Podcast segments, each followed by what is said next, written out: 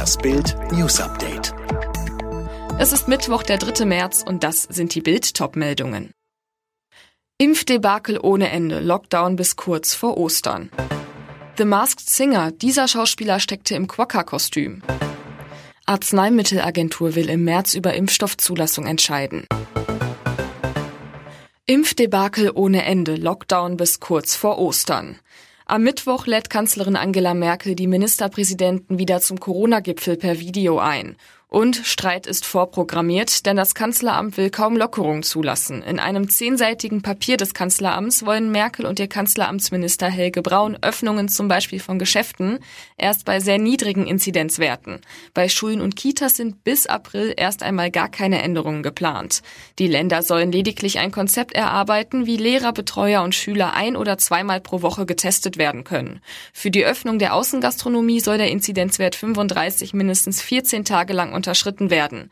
Das gilt auch für die mögliche Öffnung von Theatern, Konzert- und Opernhäusern, Kinos und kontaktfreien Sport drin. Mehr dazu auf Bild.de.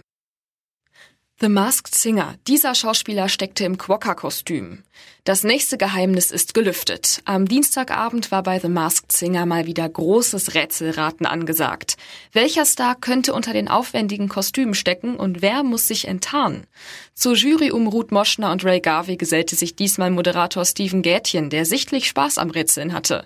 Bei seinen Tipps knüpfte er die absurdesten Verbindungen und nahm die Indizien sehr ernst. Beim Quokka allerdings war die Jury größtenteils ratlos. Als das dann die wenigsten Anrufe erhielt und seine Maske abnehmen musste, geriet die Jury förmlich außer Rand und Band vor Überraschung.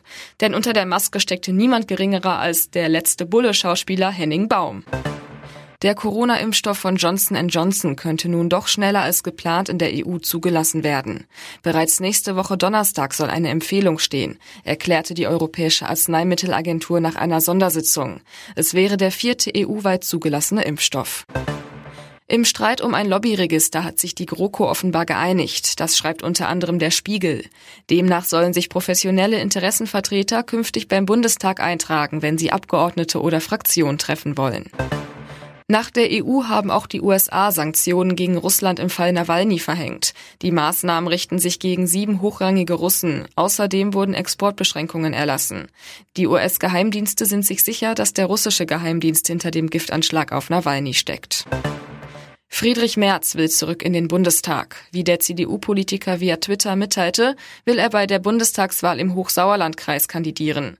Bei der Wahl um den CDU-Vorsitz hatte Merz im Januar eine Schlappe kassiert und gegen Nordrhein-Westfalens Ministerpräsident Laschet verloren. Das Borussenduell im DFB-Pokal-Viertelfinale hat Dortmund für sich entschieden. Der BVB setzte sich mit 1 zu 0 in Gladbach durch.